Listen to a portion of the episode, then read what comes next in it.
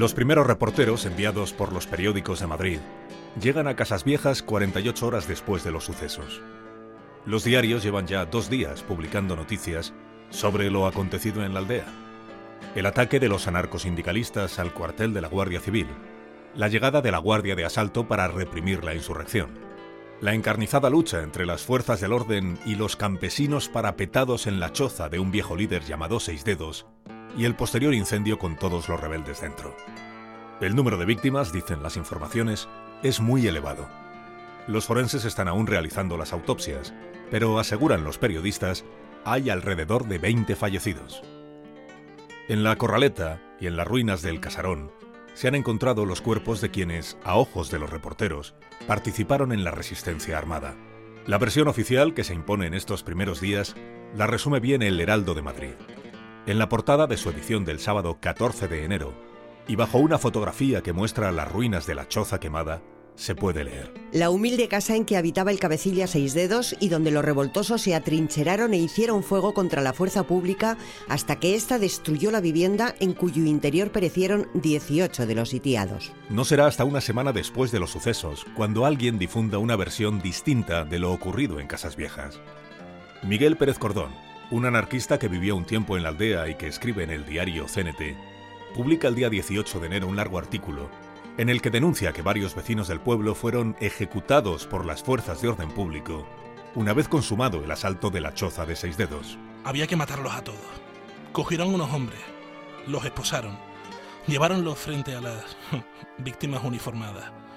Allí no les dijeron, mirad las víctimas que habéis causado, sino que allí mismo les fue aplicada la ley de fuga, mejor dicho, fueron fusilados. Desde aquel momento se desenfrenaron de una manera cruel contra el pueblo su odio era atroz contra aquellos hombres. Sembraron el terror. No miraban por unos niños que quedaron sin padre, ni unas vidas destrozadas por un exaltado príncipe de autoridad. Es el colmo de las represiones llevadas a cabo contra el proletariado. Es esta la monstruosidad más grande que se ha llegado a cometer en un país que se llama civilizado. José Luis Gutiérrez, historiador. La difusión de ese artículo escrito por, Pérez Cordón va a ser el que llame la atención de ya de la prensa madrileña de izquierda como puede ser el periódico La Tierra o el periódico La Libertad, que van a enviar a dos de sus redactores, a Eduardo de Guzmán y Ramón J. Sender a Casas Viejas, y que son los que van a empezar a publicar esa serie de, de artículos, de reportajes, explicando lo que realmente había ocurrido en Casas Viejas, mientras que la prensa, digamos, de empresa, como el gran periódico El Sol o la prensa de derecha, eh, seguía interpretando en base a las informaciones que le daba el gobierno, que en Casas Viejas lo que se había producido había sido un enfrentamiento violentísimo a lo largo de un día entre fuerzas de orden público. Diego Caro, catedrático de Historia Contemporánea en la Universidad de Cádiz. Aunque era un trabajador del campo, escribía bien y él es el primero que creo que en una crónica que envía a, no sé si a la Tierra o a CNT, ya dice que puede haber ocurrido más de lo que están contando los periódicos burgueses, entre comillas, acerca de los sucesos de Cazavía. Pero realmente, realmente, quienes cuentan la magnitud de lo que ha ocurrido en Cazavía son Ramón J. Sende y Eduardo de Guzmán, porque esta gente son los que se van a entrevistar con los supervivientes, porque además los dos ideológicamente en aquella época, y J. Sender también, estaban cercanos al movimiento anarcosindicalista y van a entrevistar a las viudas y a los supervivientes eh, y que le van a contar, pues, sobre todo la matanza o la ejecución a sangre fría del capitán Roja.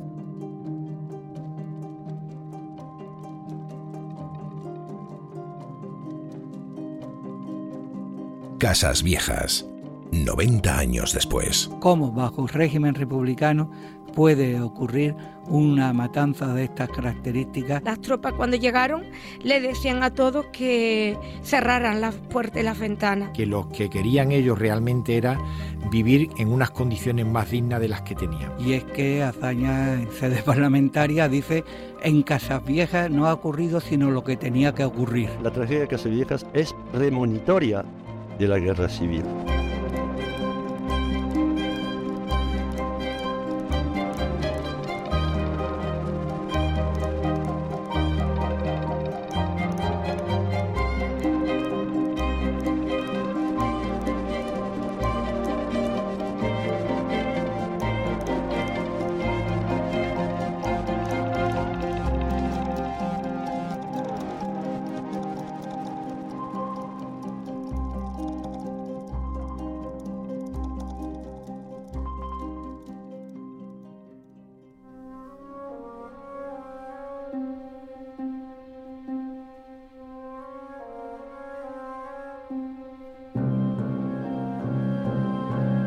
A las 4 de la madrugada del 12 de enero de 1933, en Casas Viejas no suena ya un disparo.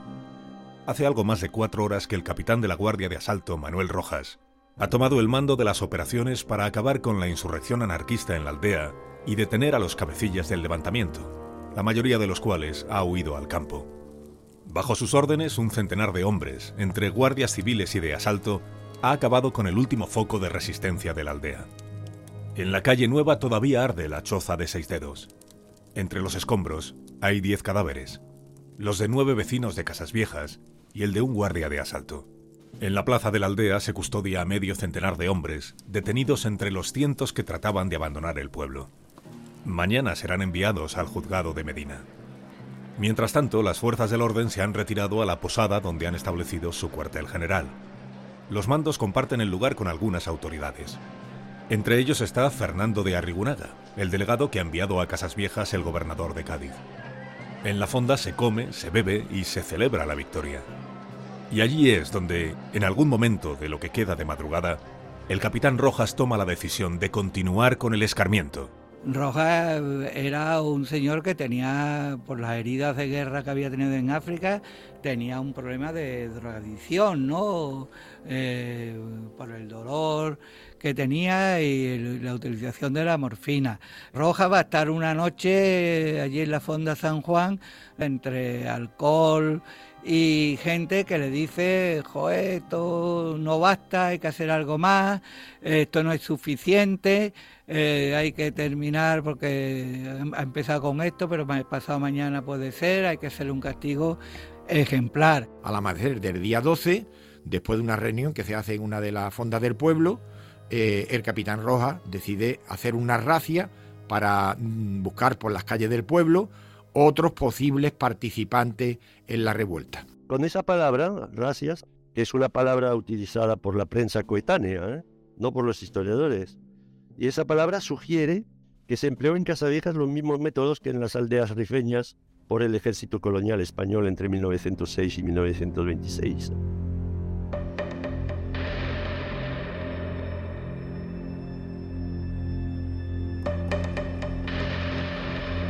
A las 7 menos cuarto de la mañana, el capitán Manuel Rojas envía desde Casas Viejas un telegrama a Arturo Menéndez, director general de Seguridad. Según revela la comisión parlamentaria que investigaría posteriormente los hechos, en esa comunicación Rojas da cuenta del incendio de la choza, de las víctimas que se han producido y de su intención de continuar con las detenciones. Dos muertos. El resto de los revolucionarios ardió en llamas. Continuaré arrestando a los líderes del movimiento con cuyo objeto le mantendré sobre aviso a su debido tiempo. A las 7 de la mañana Rojas concentra en la plaza de la aldea a todas las fuerzas disponibles. Divide a sus hombres en tres patrullas. La primera, bajo el mando del suboficial Barriovero, se encarga de custodiar los camiones, proteger la fábrica de luz y mantener el orden en el centro del pueblo. Las otras dos, dirigidas por el teniente Artal y el teniente Sancho Álvarez, deben detener a cualquier sospechoso de haber participado en la insurrección anarquista. El mero hecho de poseer una escopeta, según las instrucciones que da Rojas, justifica el arresto. El capitán ordena que se registre cada casa cercana a la choza de seis dedos y que se haga fuego sobre aquellas personas que no abran la puerta. Cada patrulla lleva consigo a un guardia civil local. Pedro Salvo va con Artal y Manuel García con el teniente Sancho Álvarez. Mientras tanto, el capitán Manuel Rojas sigue el desarrollo de la racia desde lo alto de la calle Nueva. La primera víctima de la mañana será Antonio Barberán Castellet, un hombre de 74 años, que muere tiroteado en su casa por uno de los destacamentos que recorren la aldea. Antonio vive con su nieto Salvador, de 12 años. Según declara el muchacho, su abuelo se había asomado a la puerta cuando los guardias de asalto que hacían la ronda en la calle Medina le dieron el alto. Tras negarse a salir, los guardias le disparan a través de la puerta y muere en el acto. Testimonio de Salvador del Río Barberán, nieto de Antonio Barberán, en el juicio celebrado contra el capitán Rojas. Diario El Sol, 24 de mayo de 1934. ¿Y quién despertó antes? Los dos nos pasamos toda la noche sin dormir. Mi abuelo no salió a la calle. ¿Y qué pasó? ¿Cómo pudieron entonces los guardias de asalto disparar sobre su abuelo? Dispararon a través de la puerta. Tenía una sola herida en el corazón. Al ver yo al guardia Gutiérrez le dije que no tiraran sobre mi abuelo. el guardia me llamó, salí, me acarició y me dijo no te apures, que no es nada. Yo no sabía si estaba muerto o herido, porque él, cuando cayó al suelo, no dijo nada, no tenía armas de ninguna clase.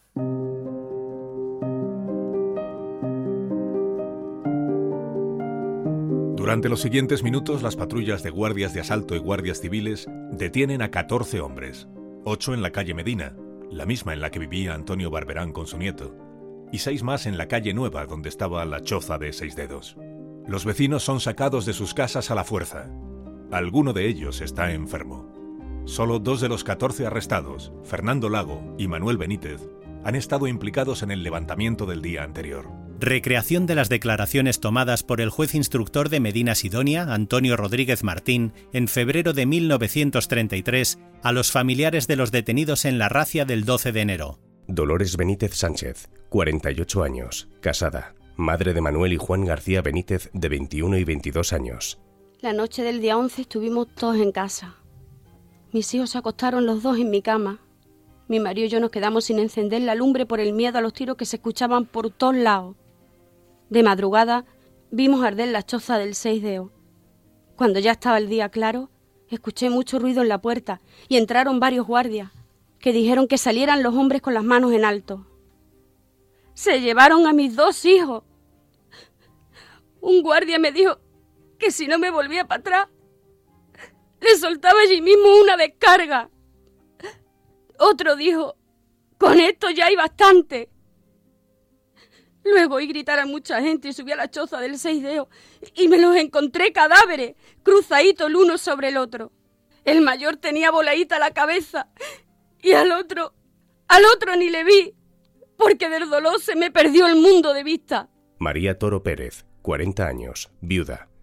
Madre de José Utrera Toro, de 23 años. A mi único hijo me lo han matado.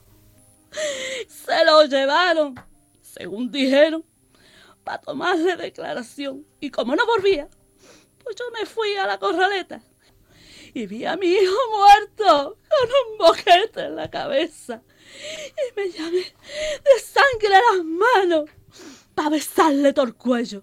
Ay, han hecho una cosa muy mala con mi hijo del alma. María Fernández Expósito, 15 años, soltera. Hermana de Cristóbal Fernández Expósito, de 21 años. Por miedo a que el fuego se extendiera a nuestra casa, que también tiene el techo de castañuela, nos fuimos de noche a casa de mi vecina Catalina, que es de Teja. Y por la mañana se presentaron unos guardias de asalto y el guardia civil salvo. Se llevaron a Juan Silva, a Juan Galindo y a mi hermano Cristóbal. Dijeron que era para llevarlos a declarar, pero ya no los volvimos a ver más. Poco rato después se escuchó una descarga y después los gritos. Yo salí enseguida y en la corraleta del Seideo vi a mi hermano muerto sobre el cuerpo de Juan Galindo y otros muchos más. Cuando me vieron allí, los guardias de asalto me encañonaron y me dijeron que me fuera y salí corriendo.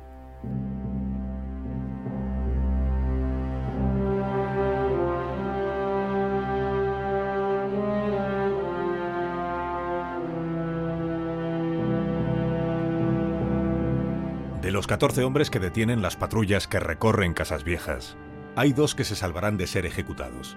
Se trata de Salvador Barberán Romero, el hijo del anciano muerto a tiros esa misma mañana, y de José Rodríguez Calvente. Ambos han sido arrestados en la calle Medina, y son los que cierran la cuerda de presos que el capitán Rojas ha ordenado reunir en la corraleta de lo que queda de la choza de seis dedos. A Salvador y a José les custodian un guardia de asalto y un guardia civil de 32 años, que aunque está destinado en Chiclana, ha pasado un largo tiempo en el cuartel de Casas Viejas. Él conoce a los vecinos. En ese momento, cuando presiente lo que está a punto de ocurrir, toma una decisión que puede comprometer su propia vida. Jesús Núñez, coronel de la Guardia Civil e historiador. Eran Salvador Barberán Romero y José Rodríguez Calvente, ¿no? Habían sido detenidos, estaban metidos en la casa de, Salvador eh, Barberán y los llevaba un guardia civil, que era Juan Gutiérrez, y un guardia de asalto, era una pareja mixta, que era Luis Menéndez, se llamaba este guardia de asalto. ¿no? y entonces, bueno, pues los llevaban custodiados a donde ya había una docena de, personas que, que estaban detenidos. Juan Gutiérrez toma la decisión, incumpliendo las órdenes que había, de ponerlos en libertad para que pudiera escapar y para que pudiera refugiarse en su casa porque sabía que, se podía presagiar lo que iba a ser la, la tragedia, ¿no? Los dos detenidos consiguen huir sin que ningún otro guardia descubra la maniobra. Un año y cuatro meses después de aquel momento, en el juicio que se celebrará en la Audiencia Provincial de Cádiz contra el capitán de la Guardia de Asalto Manuel Rojas, el guardia civil Juan Gutiérrez López será de los primeros testigos en relatar ante el juez lo que ocurrió esa mañana en la corraleta de Seis Dedos. Crónica del diario El Sol, 24 de mayo de 1934. Comparece después Juan Gutiérrez López, Guardia Civil. A preguntas del fiscal dice que asistió a los sucesos desde los primeros momentos, que la orden de detención fue contra la gente que estuviese al lado de la choza, personas de mal vivir y todo aquel que llevase armas. Agrega que conocía a la gente de Casas Viejas porque había estado tres años en el puesto.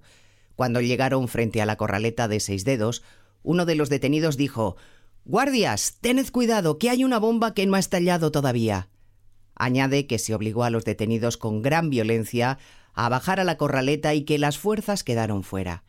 Que en ese momento, con el atolondramiento, no oyó la voz de fuego, solo escuchó dos o tres descargas y vio cómo caían los detenidos cogiéndose unos a otros.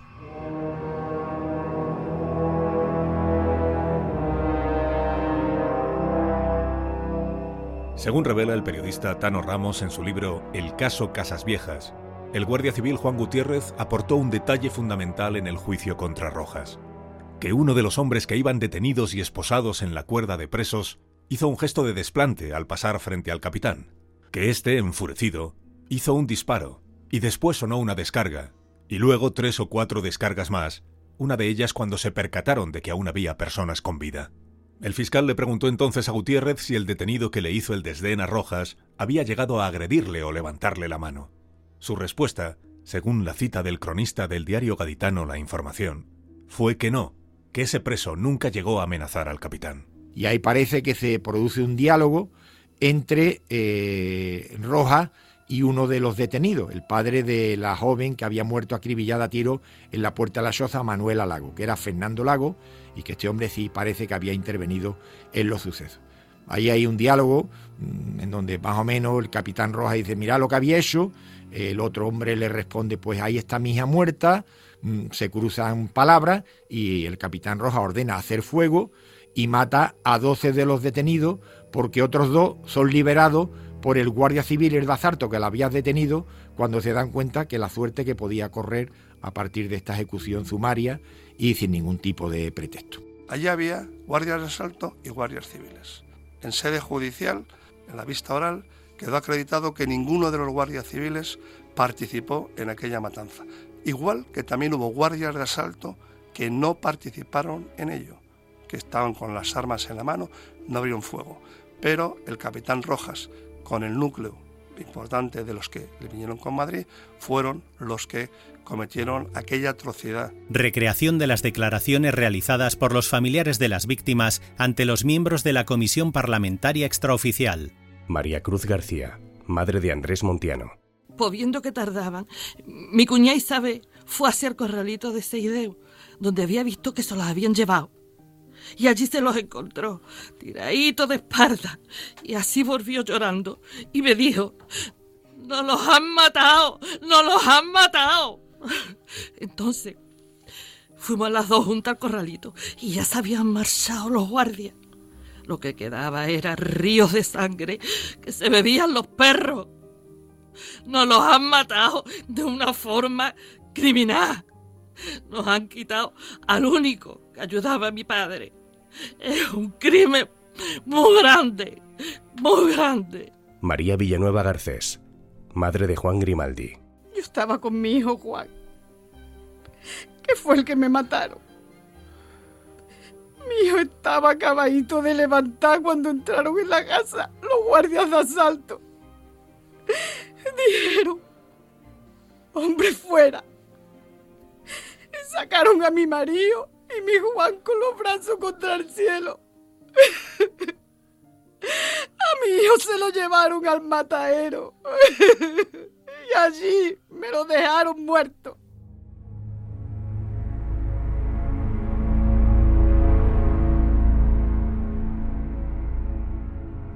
El sumario del juez de instrucción de Medina Sidonia revela otro detalle estremecedor.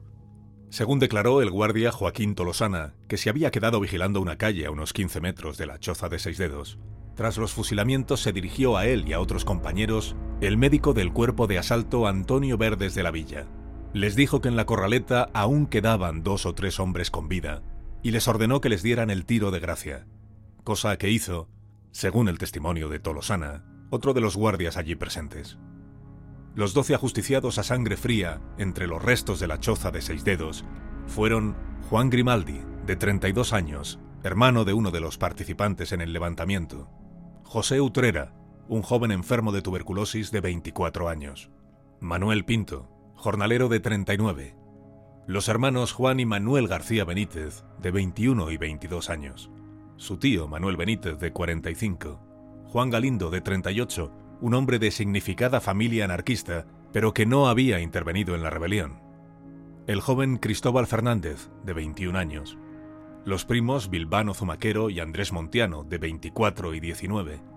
El ya mencionado Fernando Lago, padre de la joven Manuela Lago, muerta a tiros en el ataque al casarón. Y Juan Silva, yerno de seis dedos y padre de la libertaria. Rosa Pérez, nieta de María Silva, la libertaria. Uno de los fusilados es el padre de María. Él estaba enfermo.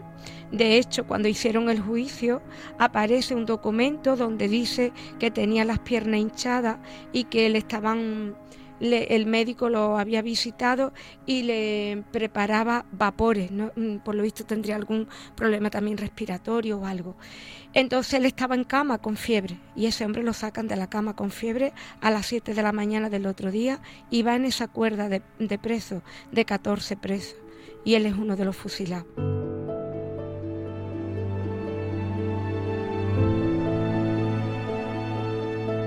María Silva ha sobrevivido al ataque contra la choza de su abuelo, pero tras la ejecución de su padre, ha perdido a buena parte de su familia en los sucesos será detenida por la Guardia Civil dos días después, el sábado 14 de enero, y trasladada a la cárcel de Medina Sidonia. El juez que la mantiene en prisión la interroga en varias ocasiones para conocer su implicación en la insurrección libertaria de Casas Viejas. Mientras tanto, y para su sorpresa, la prensa empieza a sentirse cautivada por su figura. Los periódicos, que ya la llaman la libertaria, la presentan, según la tendencia política de cada uno de ellos, como una joven valerosa que encarna la lucha contra las injusticias, o como una furibunda anarquista sedienta de sangre. En esa cárcel de Medina, María conoce a quien poco después será su compañero y padre de su hijo. Se trata de Miguel Pérez Cordón, un sindicalista de Paterna de Rivera, aficionado a la literatura y que de vez en cuando escribe en el diario CNT. Miguel Pérez Cordón era periodista, él hace una colecta en, Paterna para llevarle el dinero a la viuda a Casas Viejas. Y cuando llega, pues le quitan el dinero y lo meten en, en la cárcel. Y allí conoce a mi abuela. Le relata los hechos, como han sucedido. Por eso, cuando Miguel lo deja libre de la cárcel, él sale con los datos pues claro, de primera mano, porque es ella la que se lo, la que se lo describe todo. Y una de las palabras literales le pone, Miguel, no sabes lo duro que es ver los restos de tus seres queridos mordisqueados por los perros.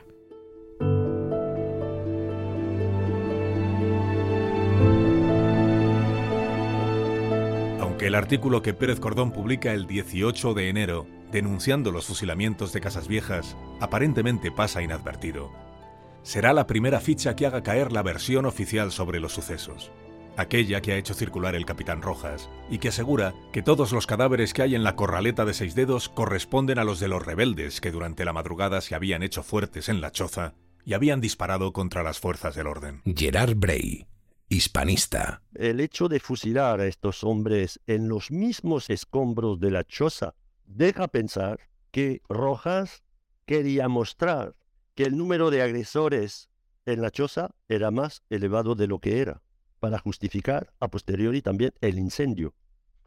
hay periódicos que escribieron que efectivamente todos los muertos estaban dentro de la choza cuando fue sitiada e incendiada.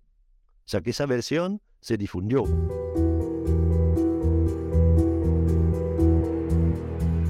La ejecución de los 13 vecinos de Casas Viejas en la racia de la mañana del 12 de enero no ha saciado la sed de venganza del capitán Rojas.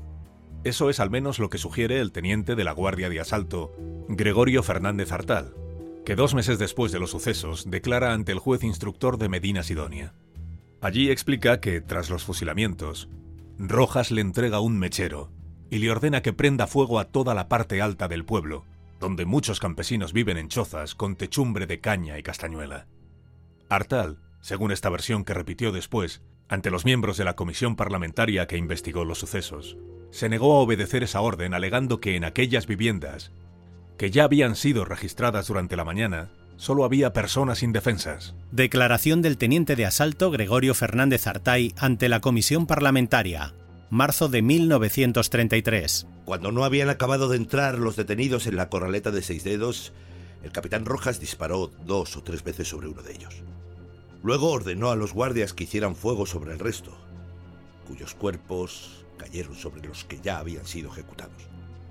Después de todo esto, el capitán me entregó un mechero y me dio la orden de que pegase fuego a toda aquella manzana de casas.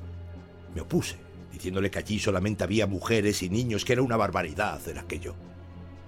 Me reiteró la orden y en vista de ello me dirigí al delegado del gobierno diciéndole que no estaba dispuesto a llevarle efecto y que tratase él de convencerle. Habló con él y al momento el capitán Rojas me pidió que le devolviese el mechero.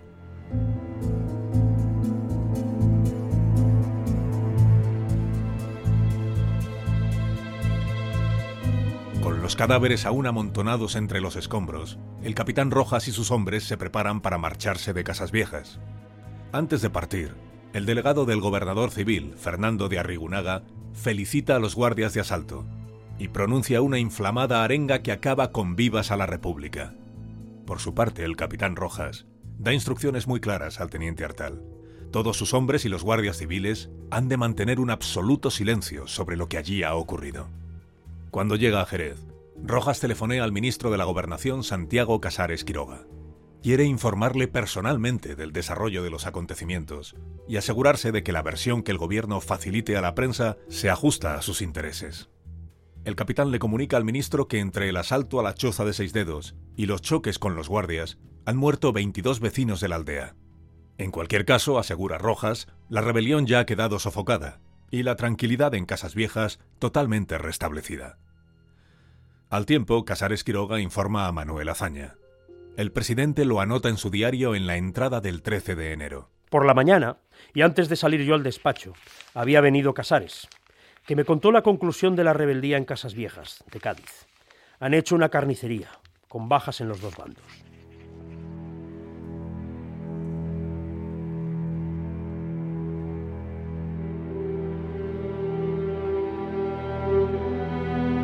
A los 22 muertos en la represión hay que sumar en esos días otros dos más.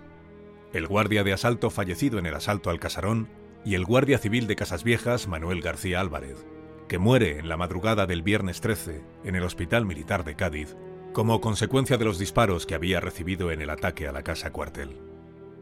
Los sepelios que reciben los muertos de uno y otro lado son muy distintos. Mientras que los restos de seis de las víctimas de Casas Viejas, los de los carbonizados en la choza de seis dedos, pasan diez días a la intemperie, al entierro del guardia civil Manuel García acuden todas las autoridades civiles y militares de Cádiz, entre ellas el gobernador Pedro del Pozo, que lee allí un discurso poco piadoso con las gentes de un pueblo que acaba de vivir una desgracia mayúscula. Resulta, por lo tanto, criminal y suicida levantarse en armas contra el Estado republicano que así procede. Yo quiero suponer, ya que me cuesta trabajo dar por sentada la maldad innata de los hombres, que esos desdichados son unos inconscientes perturbados por doctrinas que no están en condiciones de digerir. Que sepan que serán estériles sus criminales y absurdos intentos. La República les defiende en sus justas reivindicaciones, pero la República les reducirá a polvo por la violencia si no deponen rápidamente su actitud. Con la República con el pueblo español deseoso de ocupar rápida y dignamente el lugar que se merece en la historia, no pueden ellos, simples ilusos o meros criminales, ni quienes detrás de la cortina puedan alentarle. Es viernes, 13 de enero de 1933. Los sucesos de Casas Viejas no han terminado. Aunque Manuel Azaña ni siquiera lo sospecha, la onda expansiva de la tragedia va a socavar su gobierno. Se abre a partir de ahora el capítulo de las responsabilidades.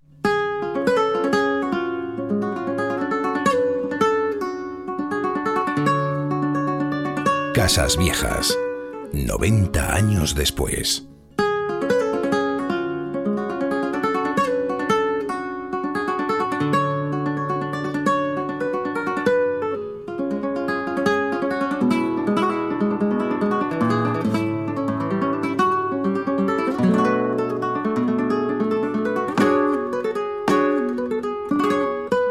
Puesto sus voces a este episodio.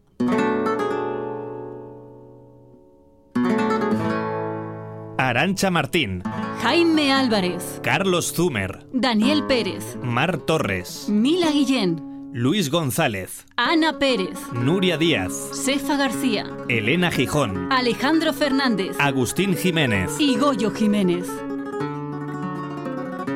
con el agradecimiento especial a El Salto de la Cabra Teatro, la Baranda Teatro y la Escuela Municipal de Teatro de Chiclana.